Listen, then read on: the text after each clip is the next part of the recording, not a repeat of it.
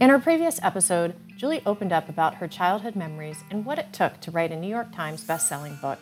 In this episode, we explore what it really feels like to achieve publication success, the reality about making it as a writer, how to follow your passion, and what is next for Julie. Since it has so many legs and it did grow and it, it's shared all over the world, have you had that one girl come to you? I'm sure it's more than one girl now. And what does that yeah. feel like to know that you had this singular mission and you did your yeah. work? You know, it, it's it's really interesting. It's amazing and it's wonderful. And I'm like, girls, you know, these women that I see, these they're girls. They're in their early 20s. Some of them are late teens, but they're young, and most of them, some of them are old, my age, but I'm like, just hang on, hang in there. It's, you know, I, I I I get messages from them and it's beautiful. But the thing that's fascinating to me is that it's not what I thought it was going to be. It's mm. not that I was going to be like, oh my God, I reached all these people and I, you know, now I feel good. It it's actually not like that at all. It's more I love getting messages from readers. I really do, but it's not what I live for. And it's not, I don't know, I don't know how to say it without it. It's not my, it's not the point for me. Mm-hmm. Like I, I, I really, really appreciate it. But I also just feel like kind of my job was to try to share this one little aspect of, of a life. And I think when I was writing it, I thought, oh, it's going to be so great to get all these accolades, or maybe to find this one girl who wants, to, you know, to write to me and say, I changed her life. And I mean, that kind of wasn't the point. Mm-mm. You know what I mean? Just reaching um, somebody, maybe, right? Or giving them an It is beautiful. It's beautiful to reach somebody. It really is. But it's not as, it's not what I thought it was going to be. I thought I was going to feel like, oh, now I've made it. No, I love hearing from people. I mean, I just yeah. wrote another, I just wrote a woman on Instagram this morning who sent me a message. And I just was, you know, I'm, I say, I just try to thank them for reaching out and, yeah. and say, you're amazing and your dog's amazing or your cat or horse or bird or whatever it is that you find solace in but I, I, think maybe I'm a little bit more of a behind the scenes person. Like I think I would be a terrible rock star. I would hate it. I would hate to be famous. I I don't know. The older I get, I don't think they're liking being famous either. I would hate it. It right? I think they really struggle with it. I was thinking that they probably love COVID because they can put on sunglasses and a mask and walk around and nobody thinks that they're trying to disguise themselves. Yeah, exactly. but that's yeah, that's the thing that it's it's the rub, right? You still, even though this happened to you and it's wonderful, you still get mm-hmm. up the mm-hmm. same way every day. You still put your mm-hmm. feet on mm-hmm. the ground the same way. It's um yeah. yeah. I think the thing that I've learned from you and getting to know you is that you really are about just doing your best work. Yeah no yeah. matter how long. That's that where the satisfaction takes. is. It might be that I fi- I find that that is true for me because I do find writing so hard. Mm. Not once I sit down and if I'm in a if I have a good day, it's the best thing ever. But that's almost like I feel like it ne- almost never happens, Jen. like, when am I going to have another good writing day?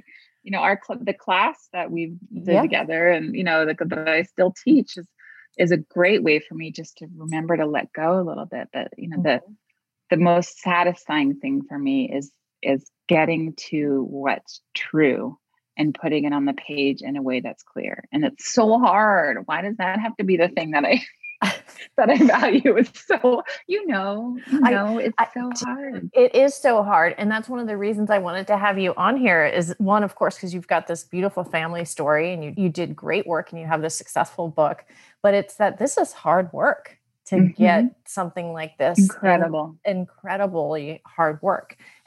I would say it's like watching gymnasts who like fly through the air and they make it look easy. You don't see that there's 15 years of practicing for them to make it look like they're just floating yep. or basketball players or you know it's that 10,000 hours idea right it's just yeah. it just takes so much time and hard work yeah. and then you make and then you write a book there some so many people have been like oh my god yeah i read your book in one day it was so such a breeze and i'm like uh-huh. that's great like that's because i edited really well you know that's because I wrote two books before. Then I wrote this book, and I deleted thirty thousand pages. Absolutely, or thirty thousand words. Sorry, I have files and files of deleted scenes that I just or rewritten and re you know take this out and yeah. I keep them because sometimes I actually do end up bringing them back. But it's true. There's so much that goes in the garbage compared to what goes on the page. And as a yeah. teacher, so for someone who's listening, and everybody has a story to tell, and lots of people want to tell their stories, whether it's on a, in a blog or a book, what's some of the advice that you would give people on writing freely? Yeah, well, first of all, your story is important. Everybody's like, well, I don't have much of a life story. And meanwhile, you know, they've survived some crazy things and lived through some amazing times. And everybody's story is interesting. Mm. And then I think the way to write freely is to try to get the stupid monkey out of your head who's like, this is stupid. Nobody's going to like this. Or why'd you say that? And just, and that's why, you know, in the writing practice that I learned from my teacher, Laurie Wagner, I, you know, you learn to keep the pen moving and literally use a pen. That's what I do in my classes so that when you're writing longhand, you can't just get mad and hit the delete button and hold it down, you know, or rework what you're doing because you just kind of have to slow everything down and try to get let the process of writing sort of something mundane, you know, some prompt that maybe, you know, like this morning, the last prompt we used was one more thing, one more thing. And just, you know, one more thing, tomorrow I'm going to, you know, tomorrow's my birthday and I keep forgetting. And, the, you know, that kind of writing where you're like, this is probably crap actually is where the value is and where the gold is because you're just letting go enough to let what's really there rise to the top. Because so often ego just wants to edit and curate and make it all the way that we think it's supposed to be, when in fact, that's actually totally boring to a reader what they really want is the juice. They want the real stuff the stuff where they're like oh my gosh that's that's me but i've never been able to put it in words or i've never been able to say it that way or or yes i relate to that feeling and wow that's so interesting or you can't get there if you're constantly editing yourself. Mm-hmm. and this is not something that i have conquered at all. At all. right. Still and i will for my whole life and i I mean, maybe I won't. That'd be amazing if I could figure out a way of a way around it. But I'm constantly, as I'm writing, just going. That's why you know it's taking me so long with my next book. Is just I just keep getting bogged down in that thing that I have told countless people. This is how you get around it. Still working on it. That's because it's your life's work, right? It's yeah, your purpose. Exactly. And yeah. yeah. You, can you share what you're working on right now a little bit? Sure, sure. Yeah. So it's another memoir, but it's very different. It's kind of about this ongoing, since I was a little girl, communication and connection I had I've had with the natural world. Where when I was a little girl, I heard from trees. I would talk to a particular tree in my yard who told me her name was Alice. This is probably why everybody in my family was like, okay, you're a little odd, right? Um, but I really truly, she was my grandmother. She watched over me. I watched over her. And and it was this magical connection that I very deeply felt and then learned was not acceptable. So I turned my attention more towards animals. But you know, just very sensitive, aware of the natural world and my environment. Um, and as I've gotten older, especially after Bunker died, and especially after trying to write his story and return to this place where I found all this solace, I have reignited that communication. And it's really bizarre and really amazing. And I did a bunch of ancestry work and discovered that if you go way back far enough, I'm fairly certain that my people come from Scotland and they're the Celts, and the Celtic priests are Druids, and the Druids are also known as the tree talkers. And they divine wisdom from trees. And so when I find this out, I'm like, makes sense. right? It's in so me. It's it's it's somehow in my DNA. And yeah. it doesn't make any sense. And, you know, I ask, I go hiking with my dogs and I ask for things and I receive them. And then I, an incredible back and forth communication. And so to be experiencing what we're experiencing right now, like mm. uh, September 9th, the, the day I will never forget, the orange day where the day did, the sun oh. didn't come up. You know, it's, I, I have to write this. I have to, it's, it, and I don't know if it'll do anything, but I have to write that, you know, for me, this is like a mother mm-hmm. that we're disrespecting. I agree. You know, I, yes. So it's, it's very, it's very spiritual and it's um, hard to write because I come from a Midwestern Presbyterian four person family. Yeah, with a station wagon. with a station wagon, and my mom wore white pants, and she went yes. and gardened and for hours. Yes. But it's so needed, especially you know, living in the Bay Area. Both of us, it's just hard to wake up some of these days and know what is happening to our environment and our trees. It's just heartbreaking. Yeah. And the fact that Orange Day, when it was all up and down the coast, yeah, yeah. I think I think everybody was feeling like this is this is our bottom. Well, and I also think it's what's interesting is that people in the rest of the country we are, you know, we're in the climate, we're the beginning of climate catastrophe. We're feeling it right here. Like we are the canary in the coal mine. Yep. And my family in Ohio does not feel that. They mm-hmm. haven't, I mean, they've had like a little bit more rain than usual, but they they're not feeling it the way that we are, or the way probably that the South and the Southeast is with their flooding. And for me, also just to try to honor that connection I had with with nature when I was little that was so healing for me mm-hmm. that I then turned against and turned away from when I thought that it wasn't okay. Um, and so it's sort of another way of reclaiming this this kid, this oh. kid who was so lost, you know. I love it. It's beautiful. Mm-hmm. Right on, my friend. So mm-hmm. important. You write important, important books, my dear. I'm excited for this next one. Can we talk about one more thing as writing mm-hmm. as a sponsored lifestyle?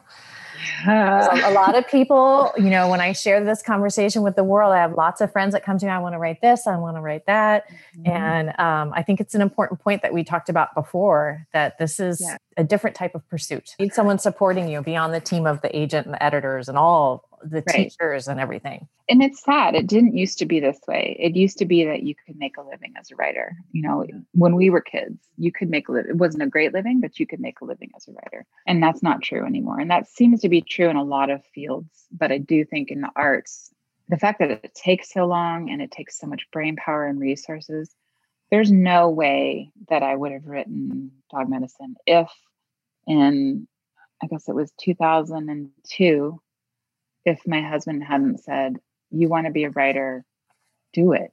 Mm-hmm. And I was like, Well, I can't. I need to make money. I need to, I need to, you know, I need, I, I can't go back to school. We have to pay the mortgage and da, da, da. And he said, If we live lean, we can do it. And I got, I got us. It'll be fine. And I was so just like, is he joking? Is this possible? Can I, this feels irresponsible, you know, feels irresponsible to leave my tech job that was making me really good money and to go and you know write a book and everyone's always like yeah sure you're writing a book blah, blah.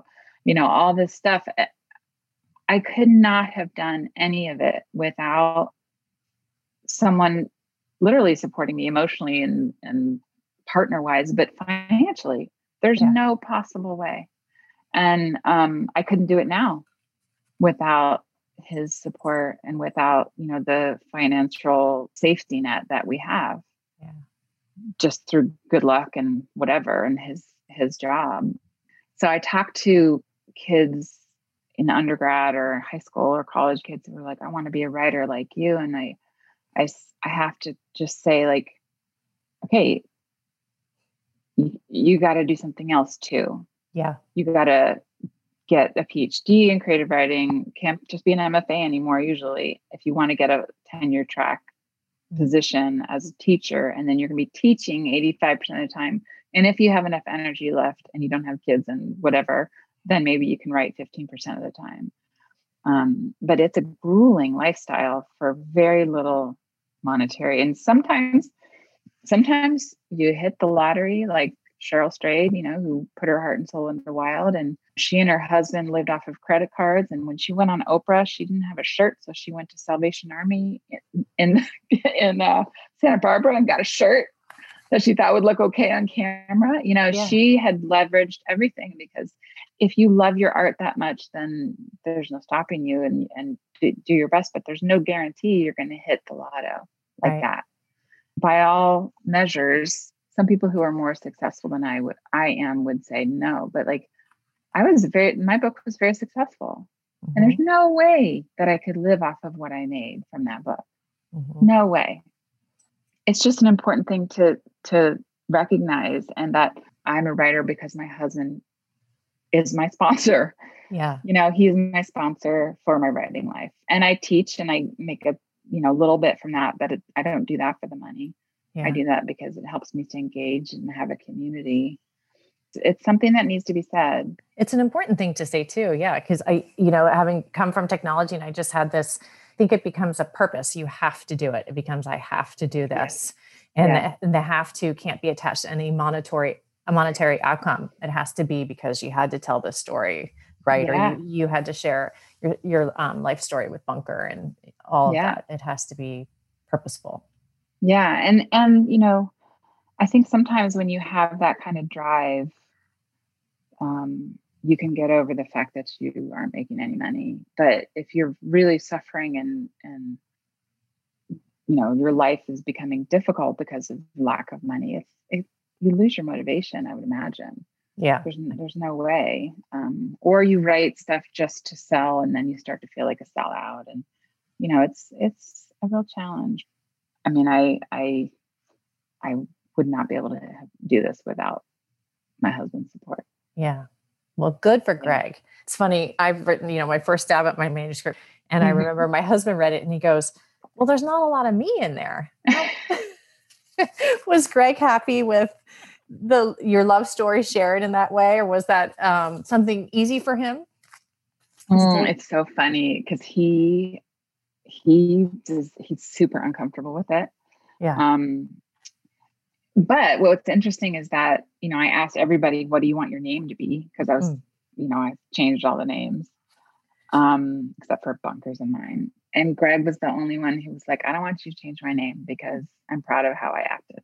And I was like, well said. Yes. So his name he stayed the same, but you know there was there were some you know movie people sniffing around the book for a while, and he was like, I don't know if I'm okay with that. Um, oh. I don't think he, I don't think he really wanted that. But you know, if it if it were to happen still, I think he could get used to the idea. But it, he's just a super humble kind of like wants to stay under the radar kind of guy. Yeah. Um, so and truly like a lot of times people like i don't really need the recognition but bring it on you know but he truly like it actually makes him uncomfortable he's just like yeah whatever let's change the subject um so he he doesn't love that he was written about but i think also he was like go forth you know? Yeah. It's a beautiful portrayal a beautiful and real portrayal of, of yeah. of a relationship. I do. I think you just did such a nice beautiful job with that of course. So we'll wrap up here. Any advice for aspiring writers? Yeah, I would say if you feel that drive to write this, even no matter what it is, do it little by little by little, and it will start to come together. And also, one of the most beautiful things I think in my writing practice has just been this this pursuit of truth with a capital T. Mm-hmm. Meaning like what was really true for me what it, what was my experience here? And trying to crystallize that is a fascinating process and beautiful and difficult. And um, you know i think also if you do want to write a memoir one of the other important things that i learned is that the only person who really who you can really pick on or make look bad is yourself right? You know if if somebody else is struggling like i had to say about my brother he was a child his behavior was not okay but he was a hurting kid and i had to i had to get to the point where i could look at him as a whole character, not just as, you know, the antagonist of my story, mm-hmm. which, you know, really he wasn't. It was all these other factors. But, you know, look at everybody wholly, and that can be